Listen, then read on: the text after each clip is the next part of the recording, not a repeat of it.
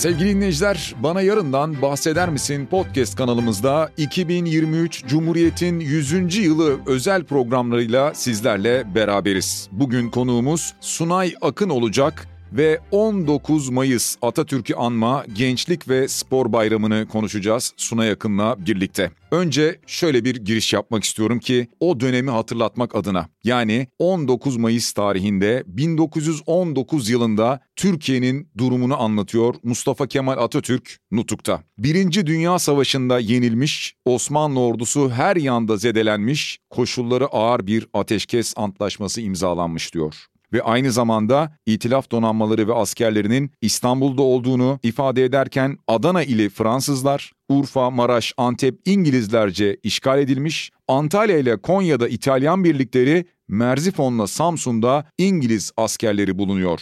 15 Mayıs 1919'da İtilaf devletlerinin uygun bulmasıyla Yunan ordusu İzmir'e çıkarılıyor diyor Mustafa Kemal Atatürk. Ve Mustafa Kemal Atatürk 19 Mayıs 1919 tarihini bir bayram olarak ilan edip Gençlik ve Spor Bayramı adını veriyor ve gençliğe armağan ediyor. Çünkü Türkiye'nin istikbalinin gençlerin ellerinde ve omuzlarında yükseleceğini iyi biliyordu.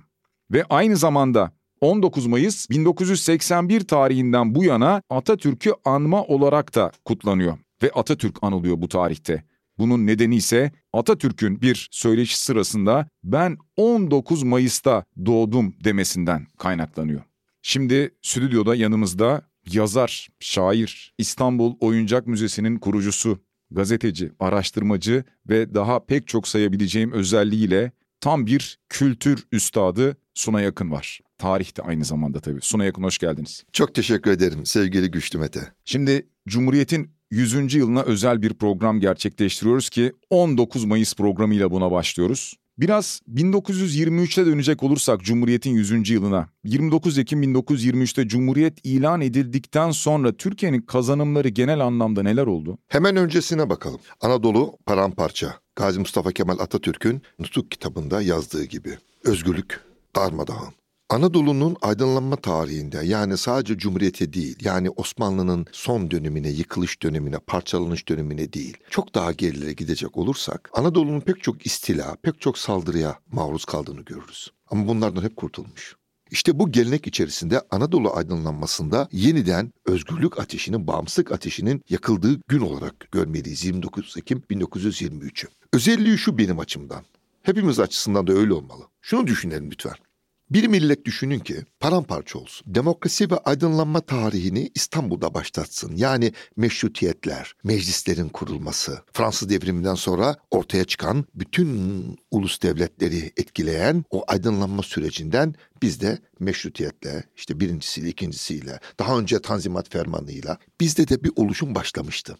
Fakat Anadolu'da bu yok henüz. Yani İstanbul'daydı her şey güçlü. Ne oluyor 19 Mayıs 1919'da? Bu aydınlanma ateşi Anadolu'ya geçiyor. Yani Atatürk hemen Türkiye Büyük Millet Meclisi'ni kurmuyor. Önce kongreler düzenliyor. Erzurum'da, Sivas'ta delegeler seçiliyor ve o seçilen insanlarla bağımsız bir meclis açılıyor 23 Nisan 1920'de.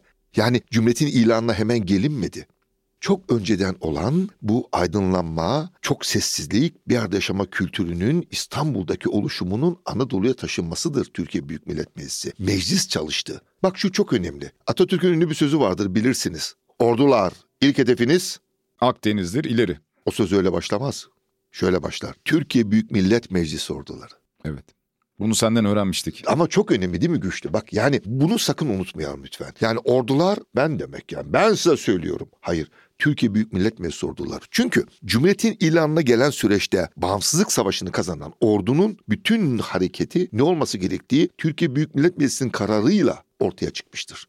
Başkomutanı Türkiye Büyük Millet Meclisi seçmiştir. Buradan baktığımızda Cumhuriyet'in ilanıyla beraber kazanım olarak ne görüyoruz? Halkın kendi kendini yönetmesi, hakimiyetin kayıtsız şartsız halkın eline geçmesini görüyoruz. Bu çok önemli. İstanbul'da var olan, ortaya çıkan bu oluşum Gazi Mustafa Kemal Atatürk ve onunla beraber bu düşünceyi Anadolu'ya taşıyan aydın insanlarla birlikte Anadolu'nun bağımsızlığını da doğuruyor, ortaya çıkarıyor. Peki Bu hepsi bak şunu unutma lütfen. Şu çok önemli güçlü. İkisi bir arada oluyor. Yani bu hem demokrasi kültürü, meclis kültürü hem de işgale karşı verilen bir direniş, bir savaş. İkisini bir arada başaran sadece Türkiye Büyük Millet Meclisi kolay değildi. Yani o mecliste tek seslilik yoktu. Hatırlayalım lütfen. Atatürk'ü bile seçtirmemek için en yakın arkadaşları iki tane madde koyuyorlar. Seçilenler beş yıllık seçilmiş olacak. Bir de Türk misak-ı milli sınırlar içinde doğmuş olacak ki bu direkt Atatürk'ü meclise sokmamak için ortaya çıkarılan bir maddeydi. Hatırlayın lütfen. Evet. Ya demek ki Atatürk kendi başına kendi tek sesliliğiyle hükmettiği bir meclis yoktu. Yani bir yanda düşünceleriyle meclisi oluşturan insanları ikna etme süreci, ortak düşünce oluşturma kavgasını verirken öte yanda aynı meclisin aldığı kararlarla işgale karşı direnen bir orduyu yönetiyordu. Şimdi bakın dünya tarihinde bu tek. Demokrasi diyorsak, özgürlükler diyorsak, adalet diyorsak bunu her maddesiyle gerçekleştirip kendini var eden yegane ülkedir Türkiye Cumhuriyeti. Bana böyle bir ülke dünya siyaset tarihinde gösteremezsin sevgili güçlü.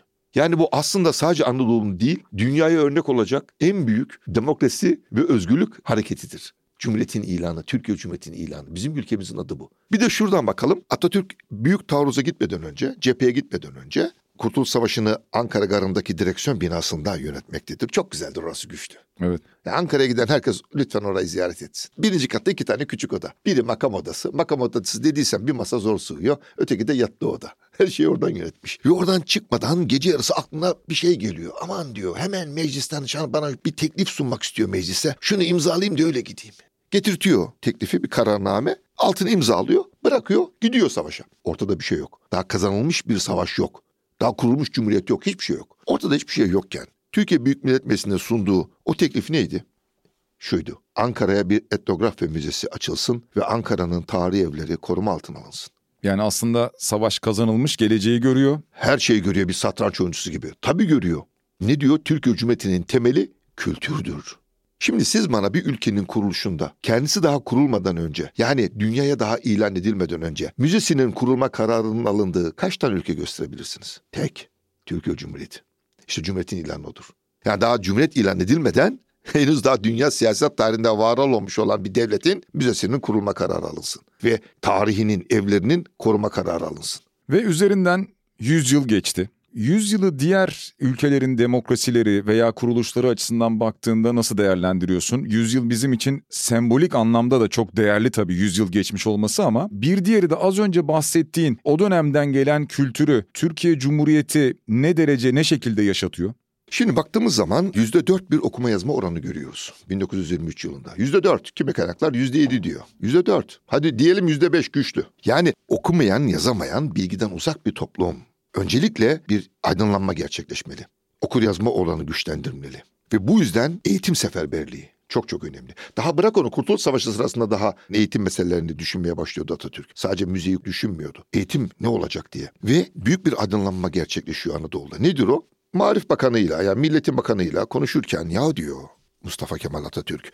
Ya insanlar kırsal kesimde nüfusun çoğunluğu Anadolu'da. Kentleşme öyle pek yok ki. Nasıl okutacağız onları? Efendim diyor Marif Bakanı o kadar öğretmenimiz yok. O zaman öğretmen yetiştirmeliyiz. Ordu'da okuma yazma oranı, okuma yazma bilen kaç kişi var? 83-84 kişi topluyorlar. O kadar. Ve bunları Eskişehir'in Çifteler ilçesinde eğitiyorlar, öğretmen yapıyorlar. Köylerine gönderiyorlar. Öğretmen olarak bakıyorlar ki başarılı oluyor. Köy enstitülerini kurma kararını alıyorlar. Ve köy enstitülerinin haritalarına dikkat edin lütfen bütün bilgi Anadolu'ya eşit olarak dağıtılmış. Her 3-4 ilin merkezine yani 3-4 ilden çocukların, öğrencilerin okumaya geleceği merkeze bir köz yapıyorlar. Bilgiyi eşit olarak dağıtıyorlar Anadolu'ya. En önemlisi budur. Bakın bunu sakın unutmayın. Yani biz şu anda tabii ki okuyoruz, yazıyoruz, kitaplar, kitap fuarları ne güzel. Ama daha Cumhuriyet'in ilk yılında hiçbir şey yok ki. Okuma yazma bilen yok güçlü. Bugün kasabalarda bile ne güzel kitap fuarları düzenleniyor. Ne kadar güzel değil mi? Ama yoktu yüz yıl önce işte.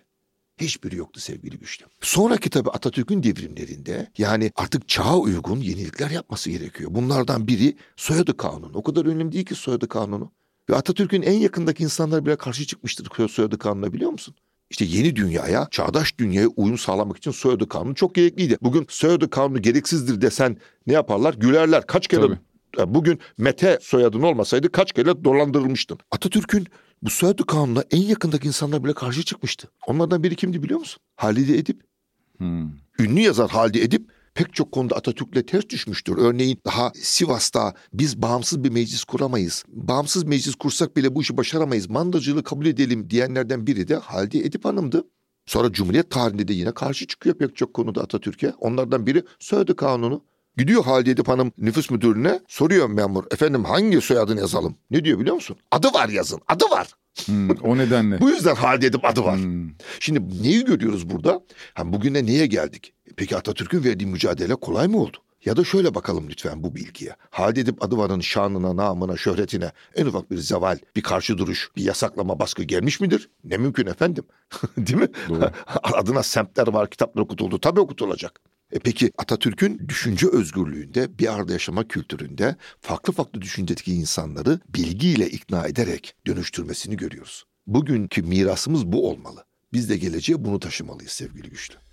Peki biraz da Cumhuriyet'in 100. yılıyla beraber Cumhuriyet'in kuruluşuna gelelim. Yani kuruluştan öncesine gelelim ki 19 Mayıs 1919 Atatürk'ü anma Gençlik ve Spor Bayramı olarak ülkemizde e, kutlanıyor ve Atatürk de o gün anılıyor. Şimdi 19 Mayıs 1919'a bir geliş dönemi var ki Mustafa Kemal Atatürk sanki o günden daha sonrasını geleceği iyice görmüş, planlamış, kurgulamış ve hatta Cumhuriyet fikrini kafasına yerleştirmiş görünüyor. 1919'da çünkü Samsun'a çıktıktan sonra işte kongreler ve ardından o arada tabii öncesinde İstanbul'a gelişi, e, geldikleri gibi giderler sözü ama öncesinde buraya gelmemeliydim, hata ettim, Anadolu'ya gitmeliydim sözü Çok var. önemli. O çok önemli bir söz bence de. Sonra da Bandırma vapuru ile beraber Samsun'a çıkışı var. Aslında bu bir Kurtuluş Savaşı mücadelesinin ateşi gibi oldu sanki öyle değil mi? Çok doğru. Bak şunu çok güzel söyledin. Yani evet 19 Mayıs 1919 çok çok önemli bir tarih. Fakat daha geriye gidelim. Yaklaşık 6-6,5 ay öncesine 13 Kasım 1918. İstanbul işgal altında.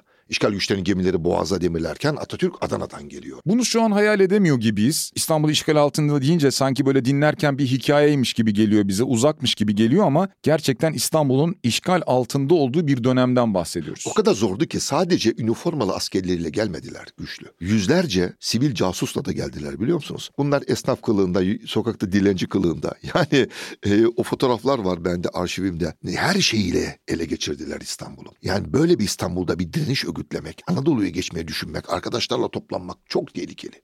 Atatürk de Adana'dan geliyor. Yıldırım Orduları grup komutanıyken Atatürk Yıldırım Orduları grup komutanıydı ama Yıldırım Orduları lağvedilmişti. Neden?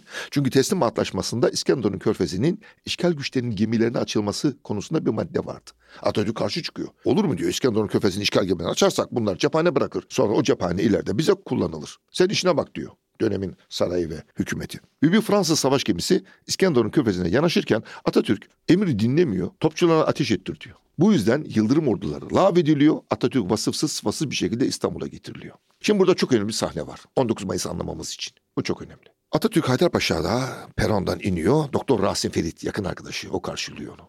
Ve asker sevkiyatı. Ordu dağılmış, İstanbul'daki askerler evlerine gönderiliyor. Tabii Mustafa Kemal'i gören bütün askerler ayağa kalkıyor selamlıyor onu. Haydarpaşa'nın peronlarında. Bir asker tanıdık geliyor ona. Yaklaşıyor ona. iki adım atıyor. Biz seninle hangi cephede beraberdik asker? Çanakkale komutanım. Hmm. Bak henüz daha Haydarpaşa'nın kapısına gelip işgal gemilerini görmemiş. Şimdi bakın o askerin Çanakkale'de komutanın yanında o kadar önemli ki 19 Mayıs için. 19 Mayıs 1919 Atatürk Samsun'a adım attı. İyi de Atatürk hala anafartalarda Çanakkale'de. yani Çanakkale bir yıl değildir güçlü. Biz geçmişteki bilgiyi takvim cetvelinde tasdif ederek algılıyoruz. Tamam bu bir metottur ama bu duyguyu yok ediyor biliyor musun? Yani tarih sözcüğü Arapçadan bize geliyor. Tar, olayları takvim cetvelinde sıralamak. Tamam bu bir metot. Fakat duygu nerede? Yani o henüz daha işgal gemilerini görmeden biz seninle hangi cephede beraberdik asker? Çanakkale'de komutanım. Ve geliyor kapıya üç yıl önce geçirmediği bütün gemiler karşısında güçlü. Kendini o gün Atatürk'ün yerine koysana. Ha? Ya bu gemiler İstanbul'a gelmesin diye emir verdin ve sana inanan gençler, bak sana inandı o çocuklar, o siperleri terk etmedi ve çoğu da şehit düştü, can verdi. Şimdi ise İstanbul işgal altında. Peki onca delikanlı neden can verdi? Şimdi anlaşıldı mı 19 Mayıs nedir? Ha? Çanakkale'dir 19 Mayıs 1919. Çanakkale bir yıl değil 1915 değildir. 18 Mart 1915 Çanakkale'nin başladığı tarihtir. Bittiği tarih 6 Ekim 1923 Çünkü Cumhuriyet hep- İstanbul'un kurtuluşu. Bak Çanakkale 8 yıl. Tabii çünkü hep bizde deniz zaferi üzerine gidilir. Daha sonra kara savaşları falan çok konuşulmaz. Hatta yabancılar Maalesef. daha çok konuşurlar bunu. Çok haklısın. Çok çok doğru sevgili Güçlü. Çok doğru diyorsun. Zaten Çanakkale'de Mustafa Kemal Atatürk bütün Çanakkale'deki sevkiyatı, o cephaneleri, her şeyleri doğru bir şekilde planlayan, dağıtan Beyiç Erkin'i tanıyor. Ve Kurtuluş Savaşı'nı gerçekleştirmek için Anadolu'ya geçtiğinde Beyiç Erkin'i de yanına alıyor. Eskişehir'de. Ona yaptırtıyor. İşte Cumhuriyet'in bize en önemli kazanımı budur. Sen insansın. Sen bir insansın. Bu açıdan baktığımızda işin edebi boyutu öne çıkıyor. Nedir edebi boyut? Tarihi gerçek anlamıyla ruhunu veren sanattır aslında biliyor musun? Bir tablodur. Ya da bir şiirdir. Bir tiyatro oyunudur. Bir konserdir. Bir şarkıdır. Biz buradan anlarız geçmişteki ruhumuzu. Olaylar anatomidir. Nasıl ki tıp biliminde anatomi çok önemli. Anatomiyi bilmeden doktor olmazsın ki. Tabii bileceksin. Ben onu yatsımıyorum. Tabii. Ama ruhu nerede? Bu işin ruhu nerede? Şimdi 19 Mayıs 1919 dediğimiz zaman işte benim gözümün önüne hep 13 Kasım 1918 Adana'dan İstanbul'a gelen ki ordusu dağıtılmış, görevden alınmış. Niye? Emri dinlemedi, bir Fransız gemisini topa tuttu diye. Vasıfsız, sıfasız bir şekilde hadi başakarına gelen Mustafa Kemal bir asker ona tanıdık geliyor. Biz seninle hangi cephede beraberdik? Çanakkale komutanım. İşte sana 19 Mayıs. Yani Çanakkale. Büyük taarruzda Çanakkale ruhudur. Hepsi. Sakarya cephesi, Dumlupınar hepsi Çanakkale'dir. Nedir Çanakkale? Bağımsızlık, özgürlük. Bir yıl değil sekiz yıldır. Bu yüzden 19 Mayıs'ı konuşurken Çanakkale'yi konuşmamak büyük eksikliktir biliyor musun aslında? Çünkü artık tarih yapmaktan vazgeçmeliyiz. İnsanı görmeliyiz. Aslında bu anlattığın geçmişten şunu da anlıyorum ki çok net bir şekilde 19 Mayıs deyince Çanakkale'ye geldin. Dolayısıyla aslında 19 Mayıs'ın çıkışı da Çanakkale, Çanakkale'de yaşananlar ve daha sonra ifade ettiğin gibi İstanbul'un da yabancı güçler tarafından işgal edilme sahnesi ve ardından Atatürk Samsun'a çıkıyor ve daha sonra almış olduğu kararlar, kongreler derken bir milli mücadele başlıyor o dönemde. Çok doğru. Bakın Çanakkale'de Atatürk ne görüyor? Halkın gücünü görüyor. Yani Çanakkale'yi geçilmez kılanlar kimlerdi o insanlar? Halk. Nerede halk? İstanbul işgal edilmiş, teslim olmuş Anadolu'da. Yani Çanakkale cephesini bu sefer Anadolu'da kuruyor. Yine aynı insanlarla. Evet peki 19 Mayıs 1919'u daha sonra bayram olarak ilan ediyor Mustafa Kemal Atatürk ve bu bayramı da gençliğe armağan ediyor. Atatürk'ün birçok sözünde de zaten bir gençliğe hitabesi var mesela e, baştan sona. Evet. Ey Türk gençliği diye başlayan. Atatürk gençliğe, çocuklara çok önem veriyor. Gelecek olan yeni nesile çok önem veriyor ve cumhuriyeti veya diğer değerleri sürekli gençlere emanet ediyor ve gençlere çok güvendiğini söylüyor. Atatürk'ün gençlere bu kadar güvenmesinin veya gençlere gençliğe bunu emanet etmesinin altında yatan sebepler ne? Bir, ikincisi gençler bu sebepleri anlayabilmiş durumdalar mı? Çünkü Atatürk'ün kendisi her zaman çocuk ve her zaman genç. Benim çok sevdiğim bir söz vardır sevgili Güçlü. Özgürlüğü elinden alınan çocuğa büyük derler. Atatürk hiç büyümedi ki. Yani özgürlüğünü hiçbir zaman teslim etmedi ki. Nedir o özgürlük? Düşünmek, soru sormak, merak etmek, okumak. Bugün Anıtkabir'e gidenler orada Gazi Mustafa Kemal Atatürk'ün kütüphanesinden kalan kitapları görürler. Ha bu da o kütüphanenin tamamı değil. Tamamı değil. Atatürk o kitapları okumadı. Ben insanları görüyorum. Aa ne kadar çok kitap okumuş. Ya hayır o atamadığı veremediği kitaplar. Hmm.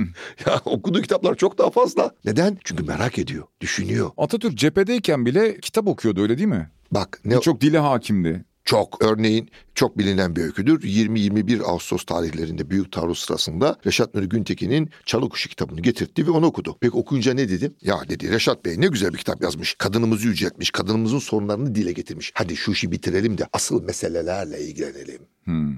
Kadınımızı yüceltelim yani. Ya bak daha kazanılmış zafer yok.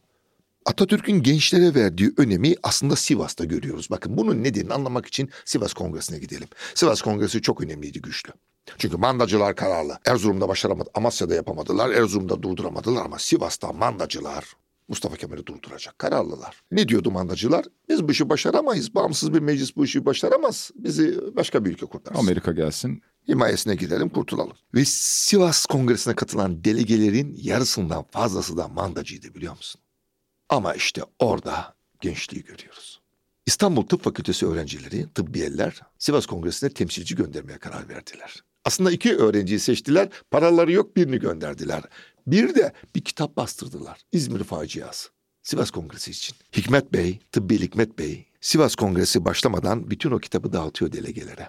4 Eylül günü başlıyor. 5 Eylül, 6 Eylül, 7 Eylül, 8 Eylül mandacılar abluka altına almış Mustafa Kemal'i. 8 Eylül akşamı kongre yapıldığı salonda bir genç, bir ses. Beyler! Genç bir ses. 18-19 yaşlarında bir delikanlı ayağa kalkıyor işte. Beyler! Ben buraya tıbbiyelerin temsilcisi olarak gönderildim. Ve diyor ki özetle. Biz tıbbiyeler mandacılığı kabul etmiyoruz dönüyor. Mustafa Kemal diyelim ki sen de mandacılığı kabul ettin. Seni vatan kurtaran değil vatan batıran ilan eder. Senin de karşında oluruz. Evet tıbbiyeli hikmet bunları söylüyor aynen. Müthiş. Salonu düşünsene güçlü buz gibi. Lan bu ne cüret bu ne cesaret. İşte bir genç. Bir genç insanın sesi yankılanıyor Sivas Kongresi'nde. Gel buraya çocuk diyor Atatürk. Ve özetle şunu söylüyor. Hiç merak etme. Ben de senin gibi düşünüyorum. Mandacılık kabul edilemez. Ya istiklal ya ölüm. İşte bu yüzden Atatürk Cumhuriyeti gençlere emanet ediyor. O tıbbi hikmetin ruhudur. Eğer o çıkış, o yürekli çıkış ona destek veren, yani biz gençler seninleyiz. Düşünsene herkes mandacı ama genç, ya istiklal ya ölüm diyen ruh. Çünkü gencin hiçbir zaman sistemle, yaşadığı dönemle bir bağı, bir göbek bağı, bir çıkar hesabı yoktur sevgili güçlü. Bu yüzden Atatürk her zaman gençti ve çocuktu işte. Çocuk hep hayal kurar. Atatürk hep büyük hayaller kurdu. Hepsini başardı. O hayallerini gerçekleştirmek için okudu, çalıştı. Ve genç hiçbir zaman teslim olmaz, yılmaz, vazgeçmez. Her zaman adaleti, hakkını savunur sonuna kadar. İşte Atatürk'ün Cumhuriyeti gençlere emanet etmesi, o gençliğe hitabe Sivas'taki tıbbi hikmetin ruhudur.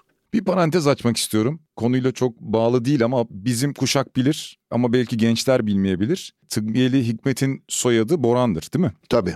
Hikmet Boran. Hikmet Çok güzel. Boran. Hikmet Boran aslında kimin babasıdır? Senin üstadlarından, hocalarından radyocu, radyoda başlamıştır. Sonra televizyon programları sunuculuğu yapmıştır senin gibi. Orhan Boran'ın Evet, e, babasıdır. babasıdır. Bak çok ilginç bir şey söyleyeyim sana. Orhan Boran e, radyo programı yapıyordu. Çok başarılı ve Yuki diye programı vardı. Yuki. Sonra Cumhuriyet'in yine ortaya çıkardığı çizgi romancılarımızdan, çizerlerimizden Altan Erbulak'la bir araya geliyorlar ve öykülerini Orhan Boran'ın yazdığı, Altan Erbulak'ın çizdiği Türk çocuklar için hazırlanan ilk çizgi roman Yuki ortaya çıkıyor. Hmm.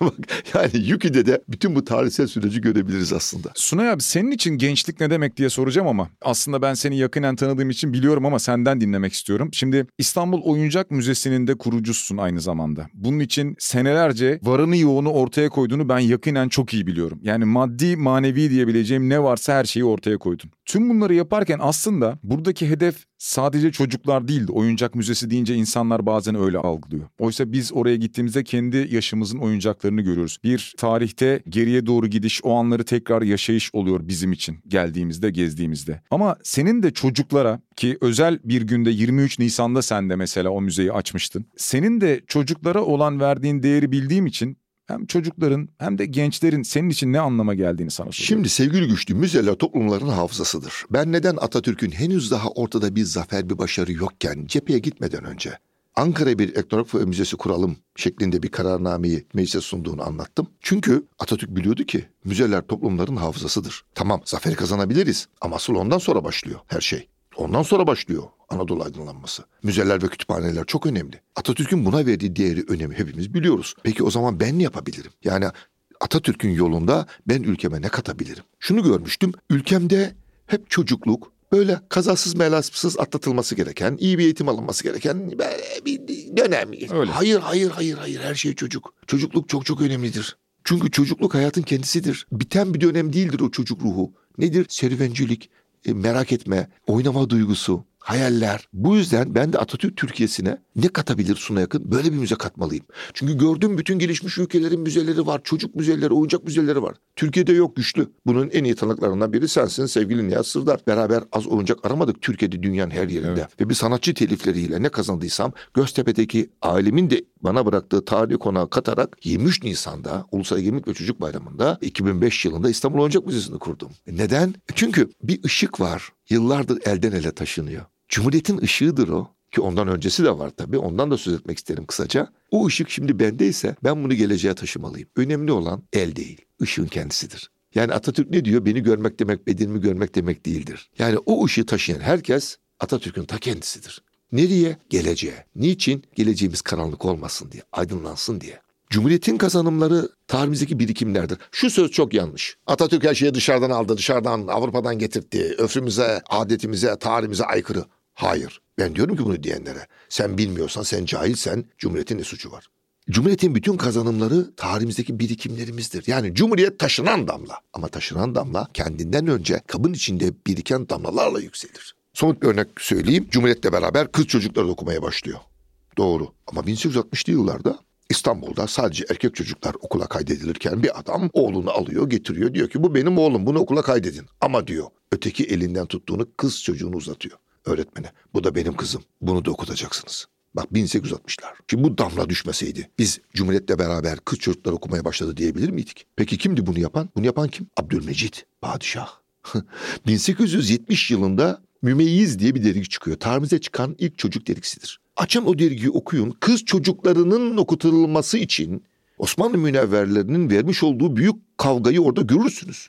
Yazılar var, neler var. Yani bu mücadele, bu birikim olmasa Cumhuriyet'le beraber kız çocuklar okuyabilir miydi? Neyi gösteriyor bu tarihi gerçeklik? Cumhuriyet taşıran damla. Kendinden önceki damların üstünde yükselmiştir.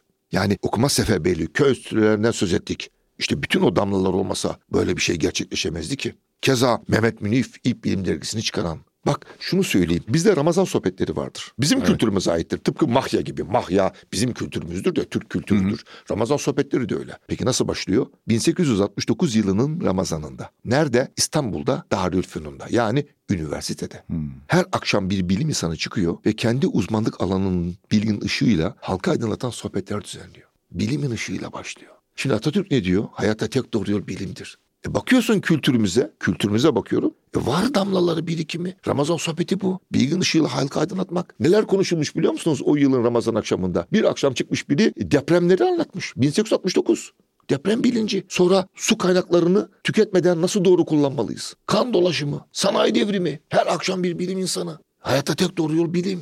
Yani kültürümüzün içinde var olan o aydınlanma tarihimizin Anadolu'da Türkiye Büyük Millet Meclisi'yle taşlanmasıdır. Türkiye Cumhuriyeti. Bunun bütün birikimlerini daha ortaya çıkacak binlerce örnek anlatabiliriz. O mücadele olmasa, o birikimler olmasa bugün 100. yaşını kutladığımız Cumhuriyet olmazdı sevgili Güçlü Mete. Dolayısıyla tam onu söyleyecektim ben de. En başından beri gelen bir e, kültür birikimi var. Bir anlayış var, bir özgürlük mücadelesi var. Yani toplumda hep var olan bir e, unsur bu. Mustafa Kemal Atatürk'le birlikte bu daha da zirveye çıkıyor. Bir lider bekliyor belki de bir toplum. Her şeyi göze alan bir lideri bekliyor. Mustafa Kemal Atatürk o dönem senin de söylediğin gibi bir sıfatı olmadan aslında bu mücadeleye girişiyor. Aynı zamanda mesela İngilizlerin tutuklanacaklar listesinde yer alıyor. Öyle bir dönem içerisinde bu mücadeleye girişiyor ve ardından bütün bu damlalar biriktikten sonra insanların da toplumun da kendisine inanmasıyla beraber 1919 ardından gelen Kurtuluş Savaşı, milli mücadele ve daha sonrasında meclisin kurulmasıyla birlikte en son 29 Ekim 1923 o damlanın taşmasıyla beraber Cumhuriyet'in, Cumhuriyet'in ilanı. ilanı ve ardından gelen yavaş yavaş atılan adımlarla beraber devrimler ve devrimlerin neticesinde bugüne kadar geldiğimiz bir nokta içerisindeyiz. Son olarak şunu soracağım. Bu devrimler şu anda hayatımızda tam anlamıyla var olabiliyor mu? Veya bunu daha fazla yaşatabilmek için gençlere buradan bir mesajın olur mu? Tabii. Bak bu süreçte hiç bilinmeyen çok ilginç bir öykü var. 16 Mayıs 1919 daha Atatürk Bandırma ile İstanbul'dan ayrılmamış. Bandırma limana bağlı değildi. Açıkta demirliydi. Hacı Tevfik Bey Bandırma'nın kamarotu. Eşi ve oğluyla vedalaşıyor. Oğlu ağlıyor. Baba beni de götür. Hacı Tevfik Bey Bandırma ile Karadeniz seferine çıkacak ama oğlu sadece Bandırma'ya gidip geri dönmek istiyor. Neden? Çünkü duymuş ki Mustafa Kemal orada. Baba beni de götür onu bir kez göreyim. Mustafa Kemal Çanakkale kahramanı efsane. Kıramıyor oğlunu ve sandala biniyorlar beraber. Bandırma'da bir kameranın kapısı çalınıyor. İçeride Mustafa Kemal. Girin. Hacı Tevfik Bey kapıda mahcup yanında oğlu. Efendim çok özür dilerim. Oğlum sizi görmek çok istedik. Kıramadım. Çocukla göz göze geliyor. Mustafa Kemal. Senin adın ne çocuk? Nuri. Nuri nasıl mutlu? Ve özetle şunu söylüyor. Bak çocuk bu vatan hepimizin ama daha çok siz gençlerin. Vazgeçmek yok tamam mı? Şimdi neden 19 Mayıs Gençlik ve Spor Bayramı anlaşıldı mı? Hı? Bak bu bilinmez. Evet yine senden duyduğumuz evet. bir yaşanmış hikaye. 14 yaşında Nuri Ulusu Hacı Tevfik Bey'in oğlu. Yani Atatürk bak şu örneğini verdim ya daha büyük taarruza gitmeden ortada başarı yokken müze kuralım diyor. Bak daha Anadolu'ya geçmeden yani ortada bir şey yokken ama ne diyor? Bak çocuk bu vatan hepimizin ama daha çok siz gençlerin. Vazgeçmek yok tamam mı? Yani ülkesinin geleceğini bir çocuğa bir genç 14 yaşında ona emanet ederek gidiyor. Yani başaramasaydı göz arkada kalmayacaktı sevgili güçlü. Çünkü emanet etmişti. Birisine bravo emanet etti. Bak yani Atatürk Cumhuriyeti gençlere emanet etti. Daha Cumhuriyet ortada yokken ondan önce bağımsızlık için mücadele etmek duygusunu, o büyük coşkuyu gençlere emanet etti. Güçlü. Ne Cumhuriyet? Cumhuriyetten önce daha kendisinin yola çıkan heyecanını, o bağımsızlık ve özgürlük tutkusunu gençlere emanet ediyor. Daha da ötesi, daha öncesi var yani. Şimdi bu Nuri Bey Atatürk'ün kütüphanecisi. Son olarak şunu söyleyeyim gençlere. Nuri Ulusu bir delikanlı, bir genç adam. Çankaya Köşkü'nün kütüphanecisi. Atatürk'ün yanına hiç ayrılmıyor Nuri Bey.